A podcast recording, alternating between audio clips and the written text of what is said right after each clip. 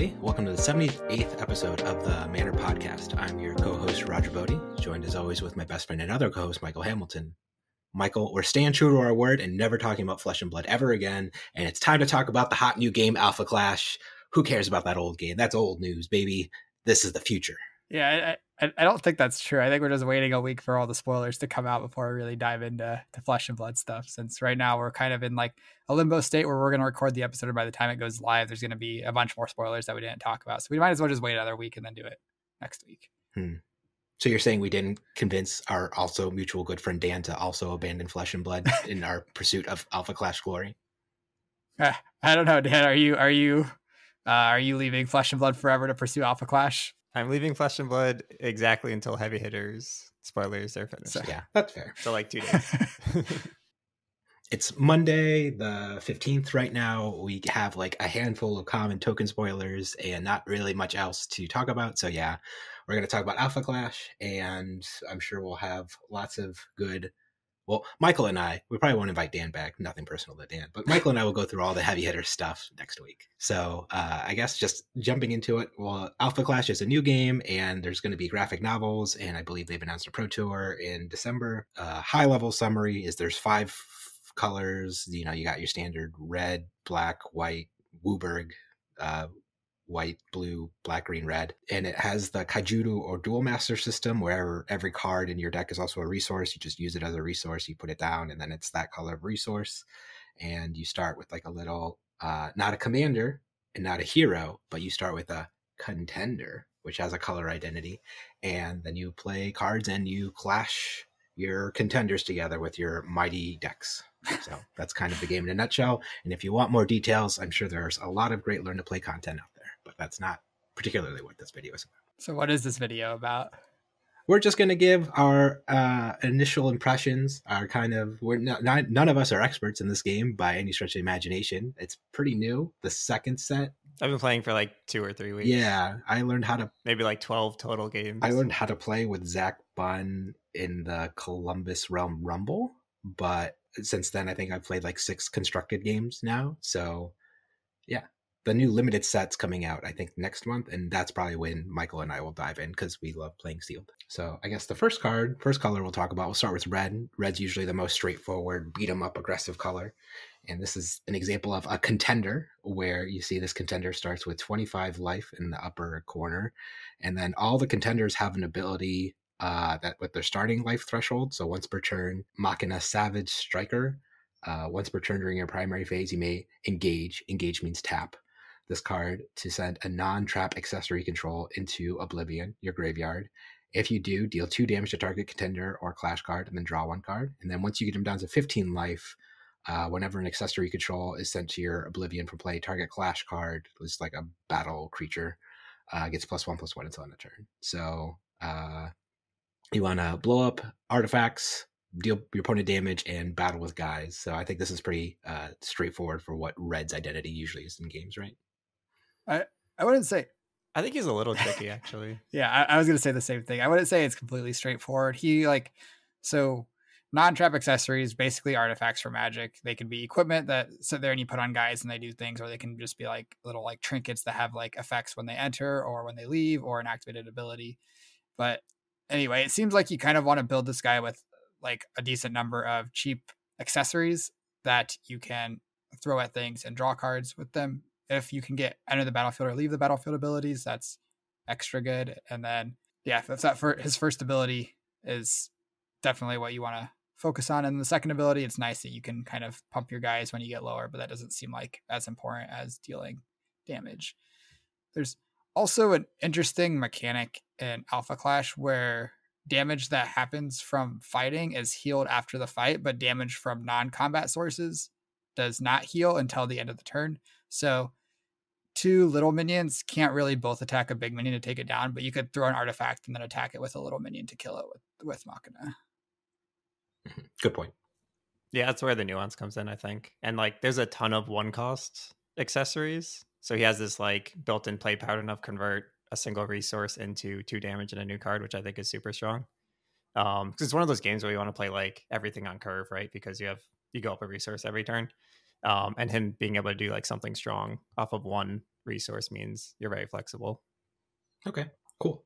And I guess uh, you guys were Yeah, I think he's sweet. alluding to artifacts that do something when they enter the battlefield or leave play. So shrapnel is just a two cost artifact or accessory or relic or whatever have you in whatever card game terminology you want to use. And uh, when it enters the battlefield, it deals one damage to target uh, clash card, which is a creature.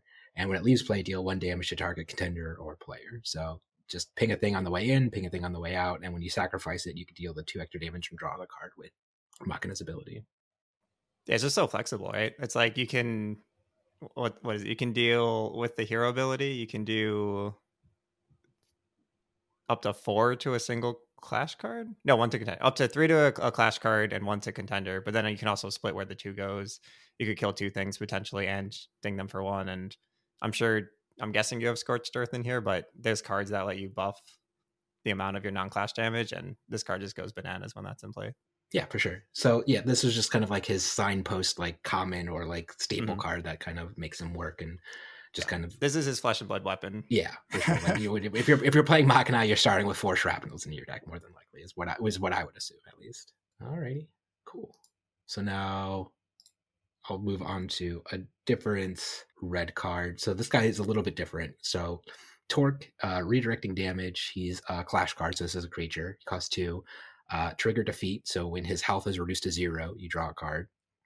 Uh, when this card is ob- obstructed, obstructing is blocking, by one or more of your opponent's clash cards, increase the attack of the power equal to the total attack power of all cards obstructing it. So what do you guys think about this card? this card doesn't come across as that strong to me.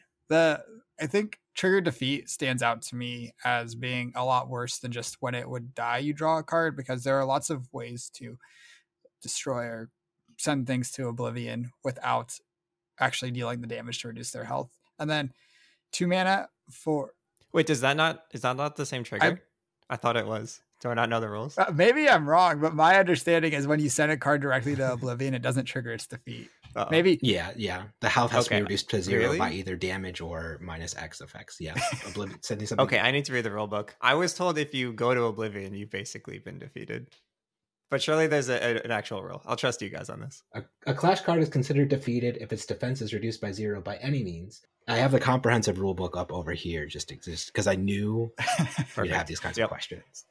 Okay. so Sorry, sorry to interrupt So- you, Michael. You so guys are- that and then being obstructed like yes it can happen but this guy is just a one two you don't really need to obstruct him. He's only going to hit something for one most of the time. You can but and he'll get buffed so you can block it with something uh, obstruct it with something that's like has two power and more defense than two and just kill this thing for free.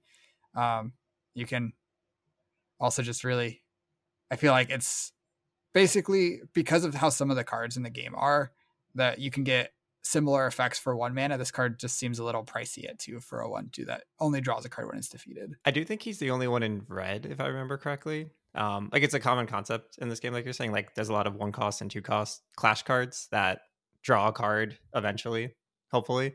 Um, so it's like early game, you have these like little blocker guys that maybe chip for damage, but then eventually they go back to your hand and now they're a resource, so you can play like your your four, five, and six drops. And I think he's the the lowest cost red card that says draw a card. I could be wrong though.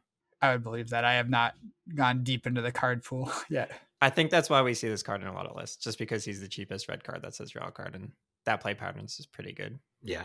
And to be fair, uh, not every single card I have that I want to talk about is like necessarily an all star. I kind of put a mix of what I think are like maybe mopey or just regular old average cards, why they're average, like our thought process, just kind of overall in like uh, how we look and evaluate cards, especially in a new card game. I thought might be interesting. So I guess maybe I should have gone into a little bit more detail at the beginning, but you know, here we are. yeah i, I do think Mhm. Yeah, I think this card will be replaced eventually.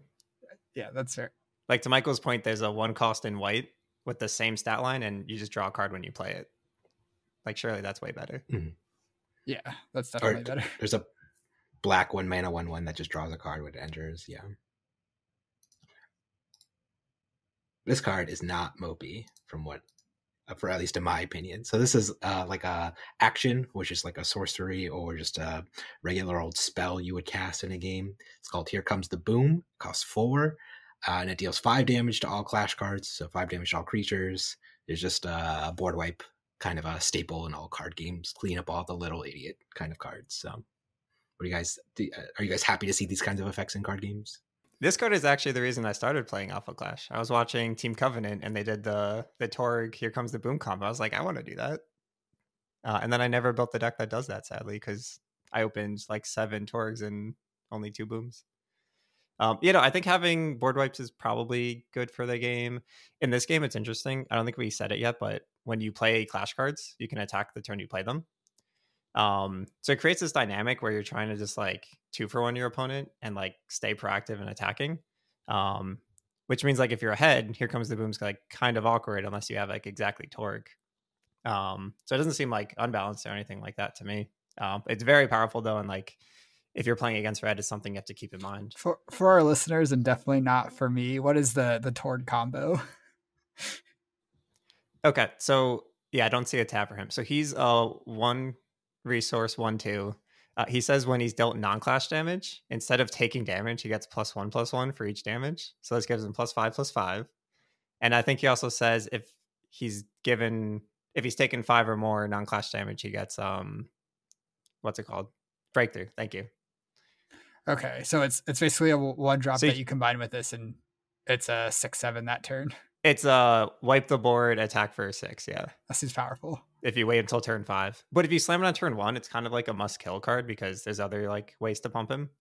Um, so it's just like a super disruptive card, and then if it's not dead on turn four, you just like get insane value. Yeah, he is a little bit more difficult to kill than some cards because obviously, if you have a card like Shrapnel or just a card that deals direct damage, that's not actually a way to kill that card. That just bumps him up and makes him mad, and you just wasted a card.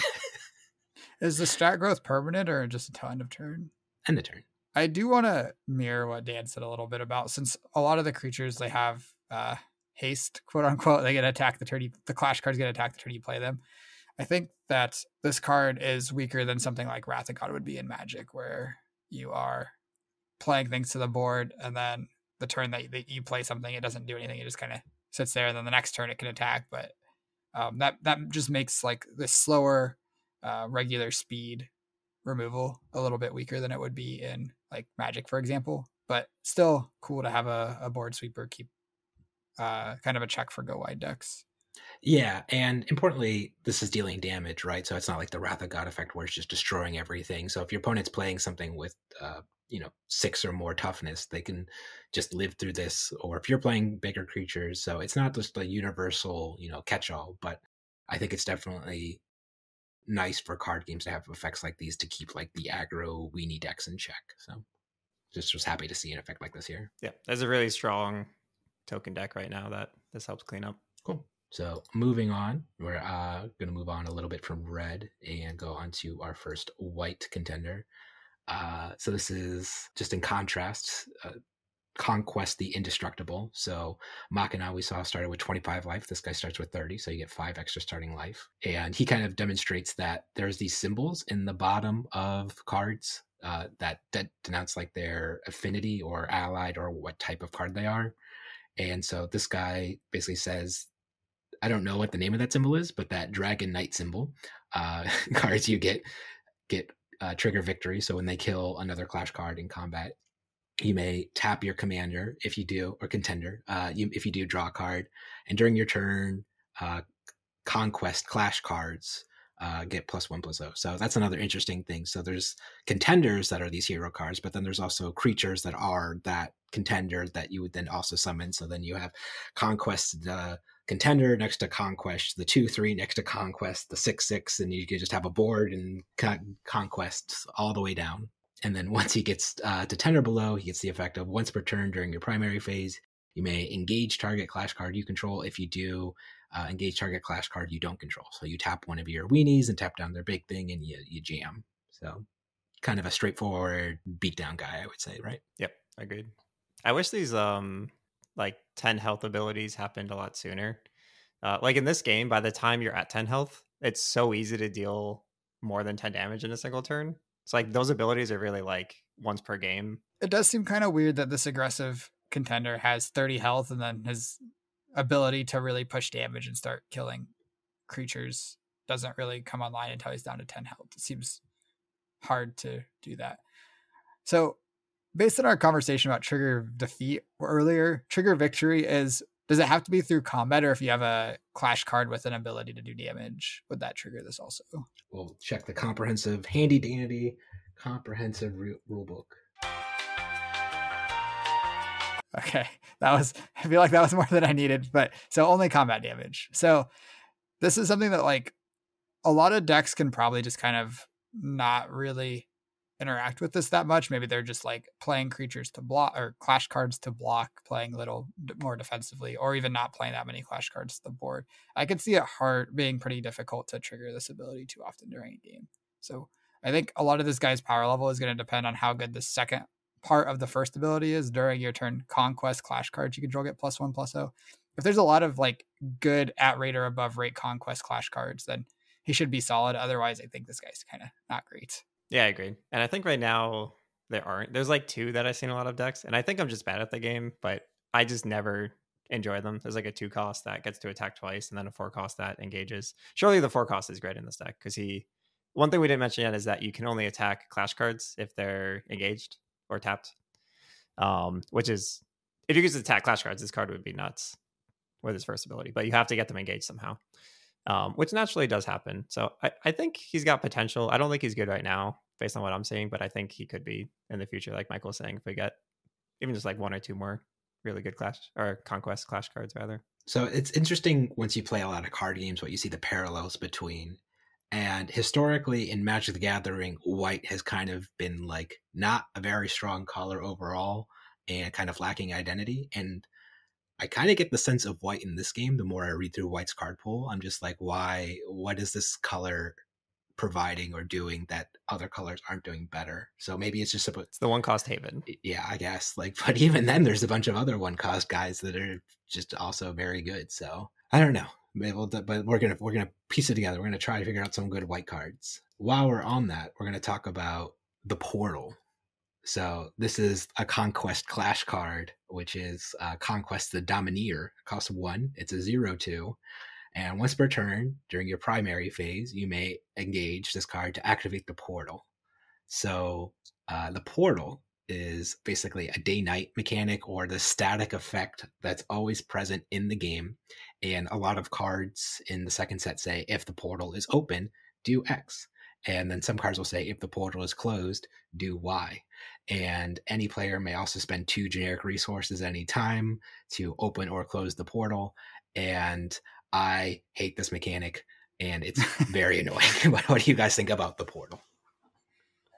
Starting with Michael.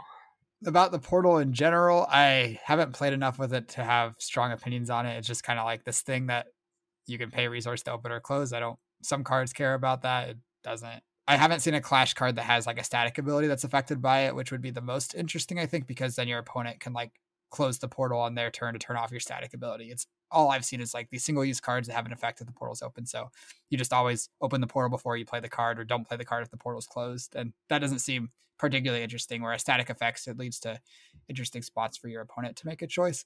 But that said, this card, I think this card sucks because it is a zero for two or zero two. So it has no attack. Um, I guess it is a conquest, so it synergizes with the the contender conquest guy. But I don't really want to spend a resource and a card to open the portal when I get to spend two resources and no card to open the portal.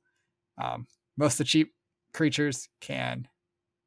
A lot of the cheap content or a lot of the cheap clash cards. I'm trying to get my terminology correct. a lot of them have good uh, end of the battlefield abilities or abilities that are pretty useful. This this one you can play it, you can immediately engage it to open the portal, and then it's just going to be vulnerable because it has no attack, and then it's engaged, so your opponent can just attack it with their clash cards. So a lot of the time you'll get a few life out of the deal and get the portal open and spend a resource to do that, and that a resource and a card to do that, and that doesn't seem worth a card to me. What about you, Dan? I think the card does its role well. Um, whether that's good enough or not, I'm not sure. Like uh, most one and two costs plays are one attack, two health, uh, clash cards. Um, so if you're like a slower, more control deck trying to play for late game, like this will buy you a couple points of health. Uh, and if you care about the portal, this is the lowest cost way to open the portal. Um, not the strongest card that opens, but for one mana, that's the cheapest you can do. And yeah, it costs a card, which is unfortunate. Um, yeah, I think I agree. If, if, there's like a conquest deck that cares about portal, that's the best use case for sure. Um, I haven't seen this in action too much, but I think it, it has some uses. I think the number one portal card that you need this type of effect for is the Warhorn. Uh, basically, it's Bitter Blossom. It makes a token at the end of your opponent's turn if the portal's open. Um, so this card, like deactivating the portal and blocking, could be good enough. I don't know. I'm kind of with you. I wish it said draw a card. yeah, and I guess going back at like a higher level of why I dislike the portal mechanic. Let's say you and I are both playing 50 cards. Neither of us have a single card in our entire deck that even cares about the portal. It's still there, and you and I can still spend two resources for whatever reason we want on our turn to either open or close the portal. And I just dislike static game effects that are present needlessly or I guess add an extra layer of complexity that it doesn't seem strictly necessary for effects like this. Like there's other ways to effectuate kind of like these dynamic effects if condition X or Y is present or things like that. And uh, it's just an extra thing players then also have to keep track of at all times. And then I can see game states being like, well, is the portal open or closed? Where it's just like, no, I forgot to flip the portal. I, I paid the resources last turn, but you know, the port, I, I, meant to flip the portal, but I didn't flip the portal, but the portal is actually closed right now. I know it's on the open side, but you know, I would like, and uh, just things like that I can see happening. So, uh, I don't know. I don't like portals. I, I think in, in my opinion, if they have a lot of cool cards designed around the portals, then like it's probably worth the complexity creep and like the the tracking issues. And like if the if the cards designed around it, if it unlocks really cool design space, and like I think it's worth paying the cost. But we'll have to see some of the portal cards before I can really give a strong opinion on that. I say I think the implementation is pretty well done from what I've seen, but I'm I'm on board with Roger that I don't like having this thing to manage and keep track of.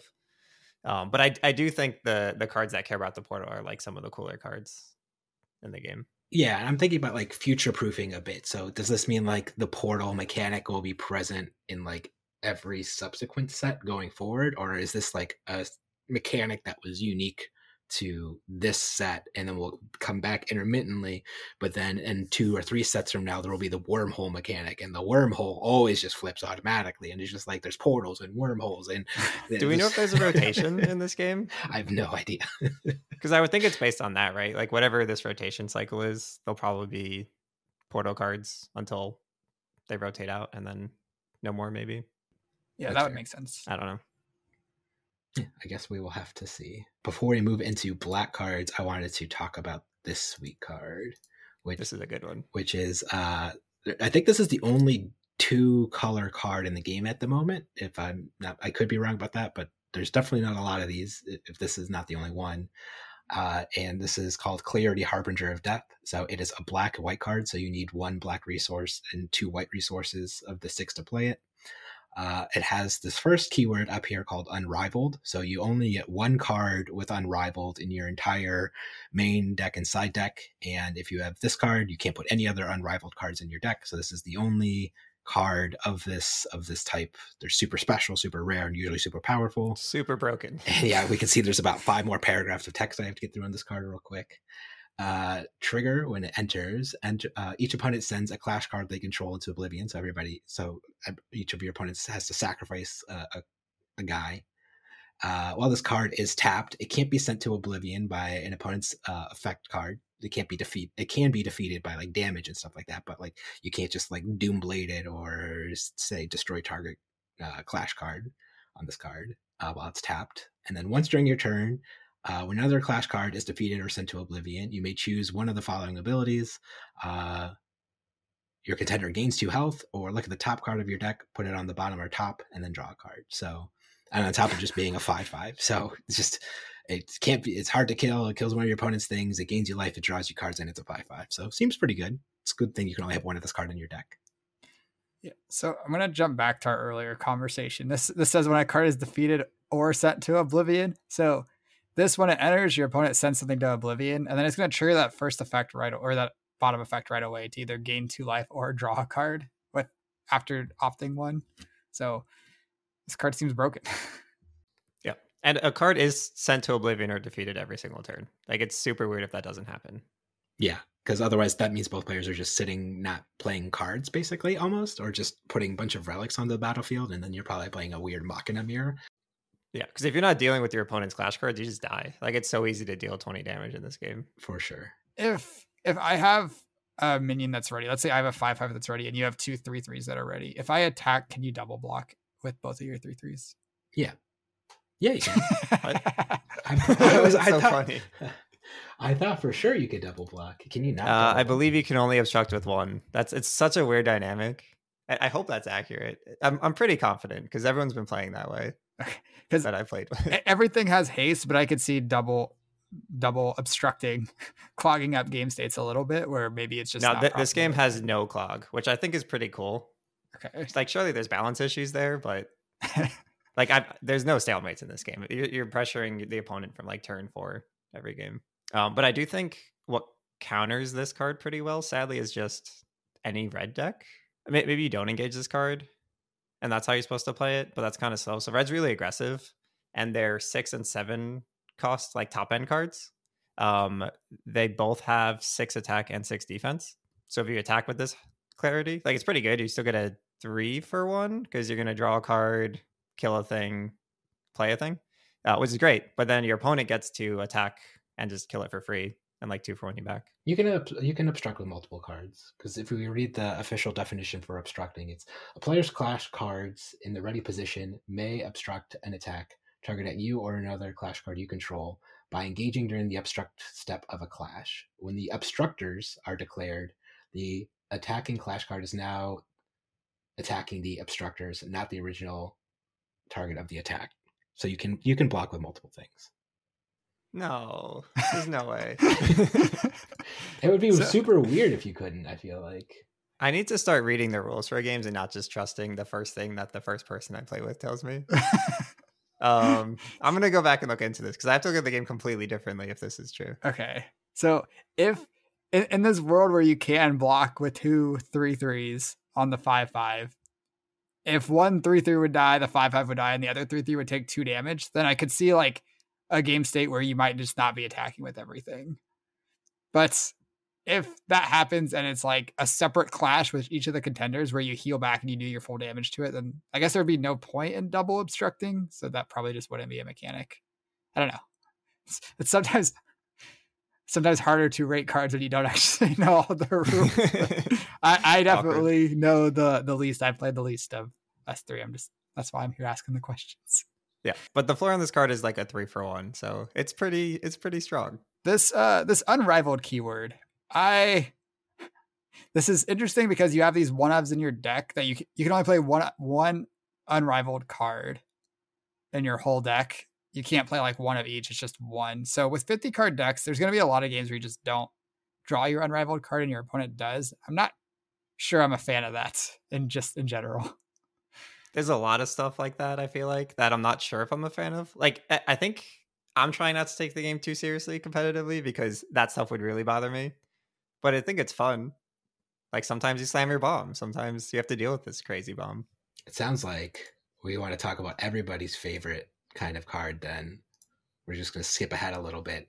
No. We're going to talk about clash buffs. This is like Duskblade, we made a mistake level. So I think. a clash buff, you're only allowed to have four clash buffs in your deck. You can't normally can have four of any other card, um, unless it's unrivaled. But you'll get four total clash buffs in your deck, and they usually have some kind of restriction on them. And so this one is called Streaks Inbound. It costs zero, which is a pretty good casting cost for cards usually. And you can only play this card if your contender is a blue triangle symbol. I think that's alpha. And it says target contender or clash card you control gets plus two plus two until on a turn. Then you may draw one card. So basically, it's a combat trick that's free that gives plus two plus two and draws you a card. But it's so much worse than just that. Yeah, because of the nature of how the, the this works. So basically, uh, the combat step goes uh, attack, and then blocks or obstructs, and then the attacker has to play an obstruct card or a clash buff Up to card, one. up up to Maximum one, of one. one clash buff card, and then defenders can play one clash buff card, and that's it. There's no responding to your defend like if like so if I attack Michael, There's there's a with my- special window to play Clash Buff cards. It's not like you play it and then you attack with it. There's a, there's a very specific combat step. And if you use it on defense, you just get them. You get full information. There's no counterplay. Yeah. It's just you lose the game. Haha. yeah, it's just like oh, you, you, so let's say you have a clash buff and I have a clash buff. You're attacking, and you're like, okay, I'm not using mine on offense right now. I'm like, aha, I'm using mine on defense. You can't then respond with your clash buff. That's it. You, you missed your clash buff window. And let's say you play your clash buff, and I'm like, okay, well, I'll still lose if I play my clash buff now. I'll just hold my clash buff and save it for a better future opportunity. But wait, there's more. The way this works is the buff is for the whole turn. Mhm. Um, so there's like the conquest who can attack twice, which is pretty good. But you play on your contender, you have plus two block for the whole turn. You're just like time walking and you drew a card and it costs you nothing. And like you're not even like having to keep a resource up. So your opponent's like, oh, we might have a clash buff. It's like, no, it's just surprise, you lose for zero resources. It's so bad. Yeah. I hate it so The, much. the fact that this says action on it, I thought it meant it was like you had to play it like just during your main phase or during your what is it preparation phase, whatever Mhm. the term is in the game. you play it in the super special attack buff combat step on your respective or offense or defense clash buff step. Mechanically, this is like the only thing I would call out from the game. Everything else works pretty well. It's fun. It's fluid, but this is just like not it. I think they learned the lesson on these zero cost ones because in the second set there are And they errated. they errated. So there, there were some of these that didn't have the like alpha symbol there. Ah, okay, okay, okay. So they just errated those. So basically, these are only playable with the the set one contenders, the zero costs. yeah, I would just ban these cards outright and just say, "Oops, we made a mistake." Yeah, like these cards are Or just get rid of the contender line. Like you can't target contender. I think would be okay. sure. It's still kind of like why does this card exist? It's just free plus two plus two. Get a new card. I, I think when they cost one, there's at least counterplay then because you like if your opponent has one resource up just randomly and they're keeping that one resource up, you can be like, okay, they got that one resource up and uh, they probably have a clash buff. How can I play around? And they're not as egregious as like they all have different. This should cost now. like two. yeah. And so there's like a real cost to keeping it up, and then yeah, there's a bunch of counterplay to it because I guess when I'm talking like we'll get to the problems of this because there's there's only four of these, so it's not like you even want cards that do exist in the game that like specifically interrupt or counter clash buff cards. Like putting a specific answer into your deck like that just seems like really poor to me. But Michael, were you gonna say something? Yeah, I- think also the these cards kind of have the same issue with the unrivaled thing. We are talking about how good these are. You can only put four clash buffs in your deck, no matter what. You can't play like four of two different clash buffs. You have to play four total clash buffs, and I think that's just like when they made it, they knew these clash buffs were really, really powerful and going to be game warping or game very impactful on the game. How many you drew, and that's why they limited it. So I don't want to bash on the game, but I'm like, why? Why did you just make it? No, this is the only thing that's this is bash worthy. This is yeah, this is this is pretty egregious. like I feel like if your opponent gets more than one more clash buff than you, you just can't win the game. It feels like a lot of the time, which is like, why am I playing then? Yeah, and we'll even talk about like the fixed ones real quick. So uh, this is one of the new one cost ones that I was talking about. So you can only play this if your contender is a blue haven. It costs one, so you have to pay a resource for it, but it gets three defense the whole turn, and you draw two cards. So you're paying one resource, drawing two, and basically blanking all of your opponent's attacks for the turn, or mitigating them by at least three to four damage or four damage because it starts with base one. So it's Yeah. just like But a lot of the cards in this game are silly like this. Like every card is a two for one. If it's in a deck, a constructed deck, like it the floor has to be like this is a two for one, or it enables like a three for one down the line. So I think this is like I, I'm okay playing with these existing. I've I have no issue. Like sure the the way the phase works, I don't like, but I would move on. I have a big problem with the zero cost. Yeah, I also don't like that it's until the end of turn. Oh, no, this was this one is not until end of turn. This one's until the end of this clash. So this is fixed. So never mind. This is good. Oh, I might have cheated against you. Yeah, yeah, because play. yeah, I'm pretty sure I did. You did. It's My okay, but we're all learning. You know, we're all new. Got to read the cards. reading Yeah, read- yeah. Yeah, so I- this card seems fine. Like draw two's bananas, but whatever. Yeah, yeah. If it's not until end of turn, then yeah, this card's this card's just fine. I mean, one cost draw two with any other text on it is too good in general, but this is limited. Still worse than Codex of Frailty. I, I I've complained about opinion. Codex of Frailty a lot, but I think Codex Frailty does have more like setup costs where like you do have to get your hand empty to get the two for one. Agreed. And then you you have to be happy with the ponder token. Some classes are well, some some cards are better to arsenal than others. So sometimes the ponder token just gives you like a blue drill shot or whatever. But yeah, Codex Frailty messed up. I think Clash buffs also seem very strong. They're limited to four of. There's not much more to say about them. You if you could play more than four of this card, you you would because that's the one cost draw to you. For sure. For sure. And then I kind of alluded to this as well. I just thought this card was like cute. Uh, it's called Punishment. It costs uh, green for one. Uh, it's a counterplay, so there are like spells that you can play when your opponent does a thing. You get to you get to counter that thing. Uh, you may only play this card when your opponent plays a clash buff on their turn. So not even on your turn. So if they use it defensively, it doesn't it doesn't even do Oh, anything. huh. Uh, target non-attacking clash card gets minus three minus three until end of turn. So it's just like do we know if this happens before the clash buff? Well, it doesn't matter. I think because it targets a non-attacking clash card, so you can't target the thing they're using the clash buff. Oh, on. non-attack. Well, you, you can clash buff a non-attacking clash card as well. really. yeah, it doesn't say attacking. You can just attack and then clash buff whatever you want. okay, interesting. Yeah, the, I I hope they rework the the clash buff phase. This is uh this is the area of the game that has the most room for for some fixing up. And I think people really enjoy the game and they kind of just like deal with the clash buff phase. Like, oh, okay, that sucks, I guess. Yeah, you just kind of chuckle and move on with your blowout and just hope that they don't draw another one of their three remaining. Yeah, because the rest of the game's pretty sweet. Yeah, Just play bombs every turn. so let's move on to some blue cards if we're talking about some sweet cards. So this is one of the the hottest topic from what I can understand in the game right now. Everybody's talking about uh, this little girl named Haven biding time. She starts with 20 life. This little girl is very frail. She's a very frail little girl. And at the start of the game, you may start with a relic with initial resource cost of two or less in your accessory zone. During your turn, uh, whenever this contender loses health, you may put one collection counter on target relic control. This ability only targets what triggers once per turn. And then once you deal, once you beat up this little girl enough, she goes down to 12 life. And then at the start of your turn, choose an opponent. That opponent reveals a card at random from their hand and puts it at the bottom of their deck. So just once per turn, just get get a card at random out of their hand.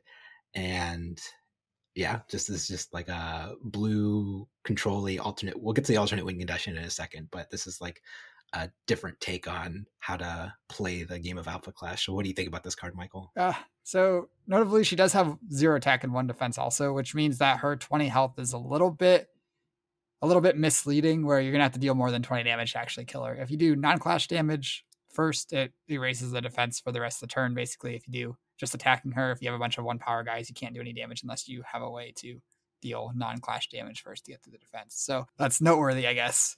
This 12 health ability is really, really strong. Each turn, getting rid of a card from your opponent's hand, that's that's really like just getting rid of one card is pretty powerful. Getting rid of one card every turn, that's going to add up very quickly, and your opponent probably won't have any cards left in their hands soon.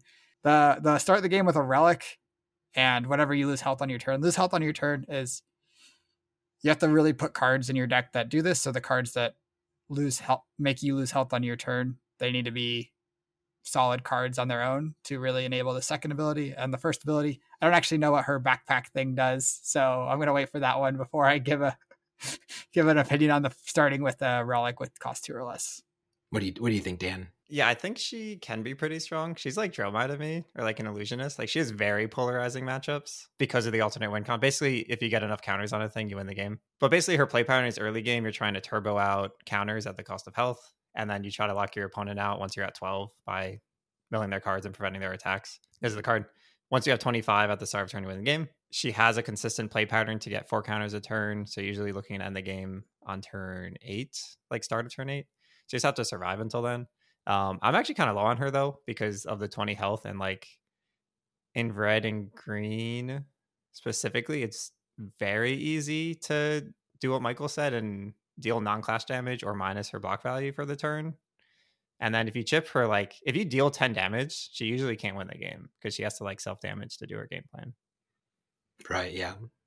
So I think it's just I think she's like Dromai. Like she's gonna roll over or I guess more prism. She's gonna roll over the guardians, the slow decks, Um, but anything aggressive is, I think, just going to beat up on her pretty good. So I guess to read this alternate win condition card, it's called Haven's Backpack. It costs one, but you're never casting this card uh, because it's just starting in play with uh, the hero contender Haven's ability. It's unrivaled, so you don't get any more of these. and no more unrivaled cards in your deck. Uh, safeguard, so it can't be the target of card effects or abilities your opponents control. So you can't just like disenchant it or, or kill this card once it's in play. Uh, at the start of your turn, you put one collection counter on it on target relic you control. I guess you don't have to put it on it, but I don't know why you wouldn't. And then if you have 24 or 25 or more collection counters, if this card has 25 or more collection counters, you win the game. So you want to put 25 special counter redos on this to win the game. If it has 10 or more, then your special symbol dues get plus zero plus one. If it has 20 or more, they get plus one plus one. Uh, but it doesn't matter because you're never attacking. You really just only care about the zero plus one so that they block. So your little girl doesn't get beat up as bad. Mm-hmm. Yeah, if your opponent can't clear like your one and two drop tokens efficiently, um, those abilities are extremely strong. You're basically just like stopping all ground attacks if you go quick enough. Um, but if if they're able to two for one your tokens and then chip you, it's like you're kind of screwed. Or if they play Here Comes the Boom, it's also not great. Yeah, that, that makes a lot of sense. Here comes the boom, just sweeping up all your things that you're trying to buff with this. I do think it's also notable on her ability, the Haven herself, not the backpack, that most most contenders have ways to draw cards built into their ability. She doesn't. She starts with this backpack, so she goes plus one card, and this backpack is seems like a really good card, but um, it does take up your unrivaled slot also, so you don't get to play another unrivaled card. And she doesn't have a way to draw cards built into her hero or contender. Yeah. Yeah, I played a couple games with her. She actually doesn't have card issues because of how the deck's usually built. You're you're like only playing cards that draw cards when you play them which works out. Like all the Havens is draw a card when you play them, and then you have the Clash Buff, which draws two cards. But I, I, think it's a fair point, and it also counters her second ability pretty well. By the time you get to your second, your opponent's probably close to being able to dump their hand every turn, so they'll just like do a thing, draw a card, play that card, and then when you go to discard, they'll have no cards anyway. Yeah, because the discard happens at the start of your turn. Yeah, I didn't know very much about Alpha Clash uh, before starting it, but I just remember hearing whispers of the backpacks broken, and I would have been severely. Uh, it's very strong. I just think it's polarized. Right. Yeah, I would have been less interested in the game if the strategy was actually like unbeatable or like just the actual best thing you could be doing. It's like, cause I think this is not a very healthy thing to be like the de facto best thing like in a game situation because it's just like sitting around doing nothing for this alternate finicky counter win condition doesn't really sound like a game I'm interested in. Uh, but after playing into it a couple times, I, I think there is counterplay, and I do think like it's not as strong as people were hyping it up to yeah, be. I, I, I, do think it might be though. I think it was a skill issue when we were playing. Like I, I think she is a bit like Iyslander, where if you play it perfectly, it might it might be. Yeah, I'm definitely interested in working on a, a Haven deck. She seems. Uh, oh, no.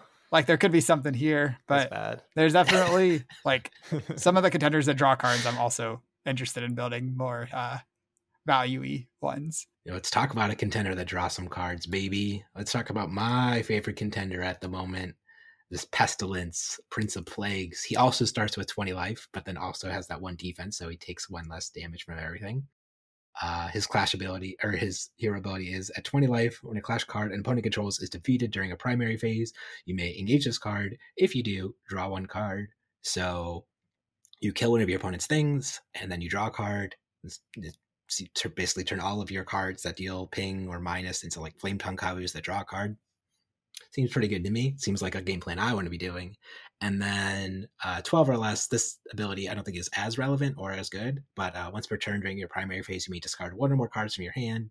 If you do, target clash card gets minus X minus X until in a turn where X is equal to the number of cards discarded this way plus one. So if you discard one card, it took neg two, neg twos, one clash card, then you could then tap your guy if it kills uh tap your pestilence contender to draw a card to replace that card but like it seems kind of marginal. But uh i guess dan what do you what do you think about this controlly pestilence contender guy?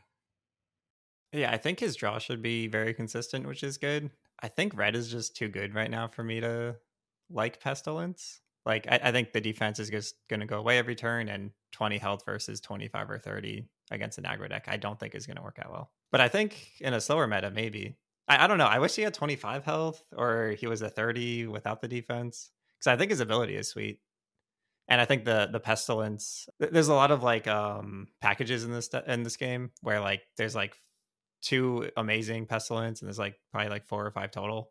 Um, I think the pestilence package in the deck is like super strong.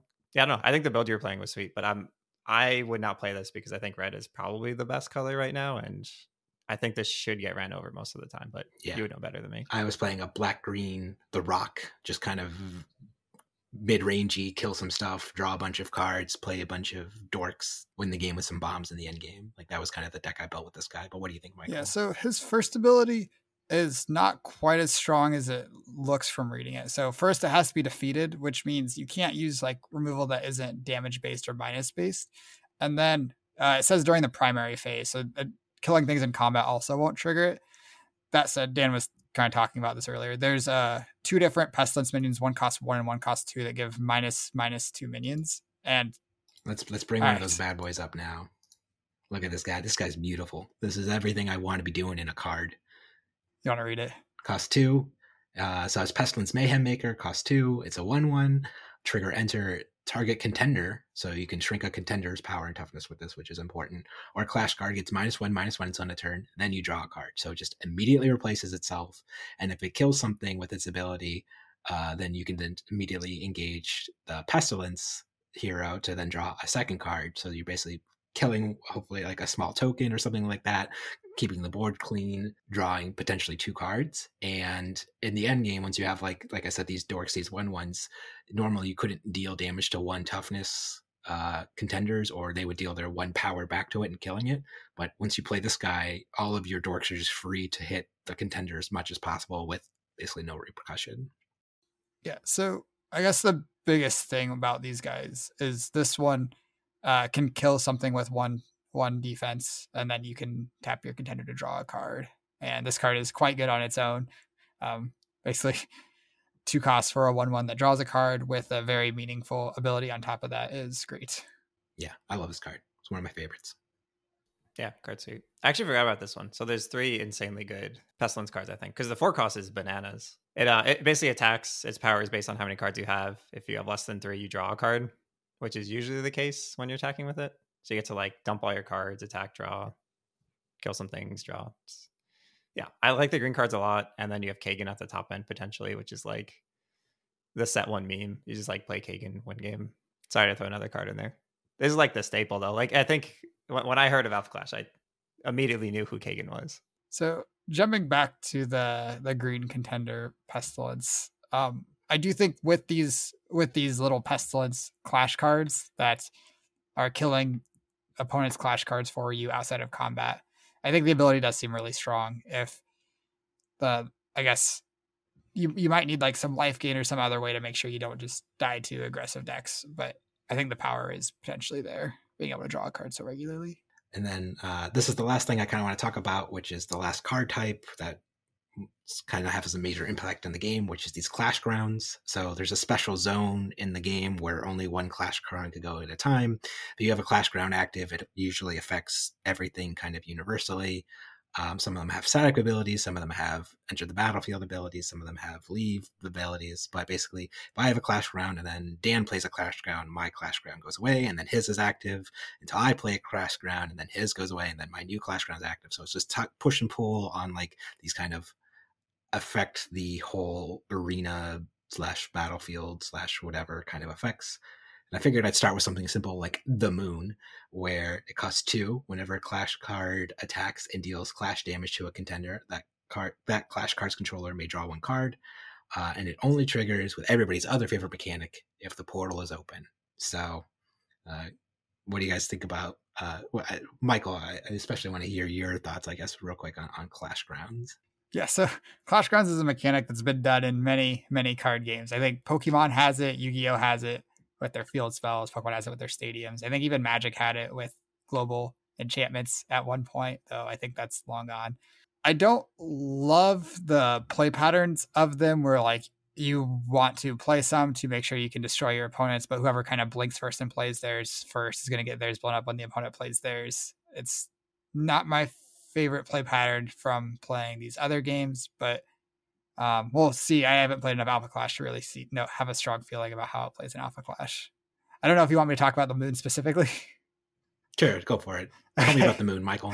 uh, it the moon actually seems solid. It, it can trigger multiple times in a turn if you have enough minions to attack uh, their person. Maybe you have a maybe you have several one ones that you haven't been attacking because their contender has one power, so you don't really want to throw them in and have them die. But if you have the moon in play, maybe now you can just cash a couple of them in to draw some cards. So I think it seems reasonably powerful. You're going to want some number of clash grounds to kill your opponent's clash grounds anyway. And if you're a green deck that is going to be flooding the board, this seems like a reasonable one to put in. Yeah. And in case you were wondering, Michael, uh, the moon is in outer space of Earth. Um, that's where it's located. Awesome. Thank you. Yeah, no problem. What about you, Dan? What, how do you feel about Clash Grounds or the moon? Uh, I'm kind of on the same page as Michael. I prefer not to play with them, but I kind of accept that they're part of Alpha Clash and I'm to like enjoy them for what they are. If I wanted to play the perfect card game for me, I would just play Flesh and Blood. So I, I'm gonna have fun with these clash grounds. I don't know. Uh, I think like a lot of them are super strong, um, and they have the drawback, like Michael said, if you play it and then it goes away, that kind of sucks. But this card in like the tokens deck is kind of bananas, right? Because you just play this, swing your four silly tokens, they die, you get four cards, and then who cares if your opponent replaces this? Like that's a real cost to them, and it puts a pressure on them, which is interesting. Um, there's like a lot of that type of effect in this game, I think, where like you play a thing to make your opponent deal with it. Um, so yeah, I don't know. I'm fine with it. Yeah, I think they're my favorite cards since all cards are resources as well as cards. They're kind of my favorite way or like early game. And once I draw these, like Michael said, you don't want to be the one to like blink first and play your clash ground because then your opponent will play their clash ground and kill your clash ground. So if I have like two clash grounds in my hand, basically whichever the second clash ground is is turning into a resource basically immediately because they play very poorly in multiples uh, they're very easily answered by your opponent most of the time and you it's hard to get a, a lot a lot of value out of them uh, so i think they're like the perfect card to just kind of plop down at your resource. So that's just kind of how i feel about them they're like resource cards with upside in my opinion. You also just like lose the game sometimes if you can't answer your opponent's clash ground it's like having cheap ones at like two cost one cost zero cost is nice. Yeah. I guess we didn't do blackets by itself. We could talk about uh, the new death contender real quick. So death is a very selfish contender. Uh, so it's, it's, death gets 30 life. Death is a very healthy uh, contender. Uh, and when a death card, a death clash card you control is defeated, send it or sent to oblivion. You may engage this card. If you do, draw one card, then up to one target clash card you control gets plus one plus one until end of turn. So you, like I said earlier, you want to put all of the death clash cards that you can get. I think there's like 15, maybe 20 at this like there's a lot of death you can put a lot of death in your car in, in your deck and then uh at once you get her down to 10, once per turn during your primary phase, you may put target black clash card with initial res- resource cost of two or less from your Oblivion into play. At the end of your turn, banish that card. So then you just put one of your deaths that's in the graveyard, put on the battlefield, swing with it, do a thing with it, sacrifice it again. Yeah, just have a grand old death time. So, how do you feel about death, Michael? I think this is similar to I forgot the the white contender's name that cares a lot about is it Sentinel, something like that. I don't think that's right. But uh, this depends a lot on how good the death cards are and how easy it is to get them killed. Um, Conquest. Yeah. Similar to Conquest. So if the death cards, the death clash cards are good, this card seems great. If you want to put 15 death cards in your deck happily, then awesome. You got a 30 health contender that is going to draw you a card every time one of them dies. And clash cards die a lot in this game and it also it triggers both on it being defeated or sent to oblivion. So no matter how it dies, you're drawing a card. Uh, you talk to me about death, Dan. You, you talk to me about death as I bring up the end bringer, the big death, the deathiest death that you can death right now. Yeah, I played death the most, which isn't a lot, like six games or so. But uh, I think she's pretty good because the death package is very good. Um, there's like five deaths that I'm happy to have in my deck, which translates to 20 cards. Um, it's got a lot of recursion. It's got a lot, lot of two for ones, especially with the ability. The plus one, plus one has been like super relevant too for me. Um, kind of what I was talking about in the beginning. Like she has this play pattern against contenders that have one attack, no defense. Um, where late game you can play the two cost death for two. Um, when it dies, you can ping your opponent for two and the draw a card. Um, so basically, you attack, it dies because they have one attack. So you're dealing four, it goes to your graveyard. If you're below 10, you bring it back for free and you get a plus one plus one and you do it again so it's it's two it converts two resources into nine damage so her like um end game reach is actually like kind of absurd if you hold on to that card yeah and Uh, so her big death card is called Death the Endbringer. It costs six. It's exclusive, which means you can only have one of these out and play at the same time. So you can't have multiple of these. It's just kind of like the legendary rule in Magic, where you can still four of it in your deck, but only one in play at a time. Uh, at the start of your turn, if the portal is open, you may put target clash card with initial resource cost of three or less from your Oblivion into your clash zone. Uh, if it's that special dragon helmet symbol do clash card, you know, plus two plus two, and necrotic until end of turn. And necrotic is basically death touch, or when it deals damage to a thing, kill that thing. And then it's also an abyss, which means at the start of each opponent's turn, that opponent must send one clash card they control into oblivion. So just you just play it, pass. And your opponent just immediately has to put one of their cards into uh, their graveyard oblivion thing. So pretty solid card. Yeah, against token decks, it's like kind of mid. Yeah, for sure. Um, it's usually a resource. Against non-token decks, this card's insane. Um, like it's an immediate two for one. Against token um, decks, it's a great resource. Yeah, that's what I'm saying. um, but against non-token decks, it's like you're not going to get the top ability. If you're getting it, either you've already won or you're just dead that turn. Um, it's just a two for one that your opponent has to deal with, and if they can't deal with it with one card, then it's three plus for one. Just like a kill on spot kind of card. Yeah, and notably, like uh, clash cards with pretty impactful abilities as long as they're staying in play. This one, you never have to engage it. You can just leave it sitting there untapped, and your opponent can't just attack into it. They need to have like a spell answer to it or an action answer. Okay, cool. Well, I think it's fitting then we will end the podcast on death. But uh, any final thoughts on Alpha Clash before we wrap things up, uh, Dan? Uh, I like the game. I'm planning to play in the first I don't know what they call it. I forget. It's a calling in Las Vegas. It's like the equivalent. Um, planning to play that. Pretty excited. Hoping to qualify for the Pro Tour, and then yeah, liking the game. Cool. Michael, what are you going to do with the money you win from winning the first Alpha Clash Pro Tour? Uh, what, what, what, are you planning on spending that on? Another Lambo? I have a Lambo. I I'm hoping that there are tournaments in driving distance for me because I'm not big on flying to things. I've been flying to a lot more flesh and blood stuff recently, but or in general, but that's I feel like there's a good reason to fly to the flesh and blood stuff where I'm not sure if I will I'll fly out to Vegas for this calling equivalent or not. Um, I am really excited for the limited format that comes out in a month or two. And like you said earlier, we'll jam some seals of that and hopefully they do a limited calling equivalent for this game because it seems like a game that would play really well in limited. Awesome. Cool. Well, uh, yeah, I'm glad we're all having fun with this new game and this little bit of a lull for Flesh and Blood excited to get back into flesh and blood next week. But until then, in the next week, whenever you're getting blown out by a Clash Buff card, always remember mind your manners.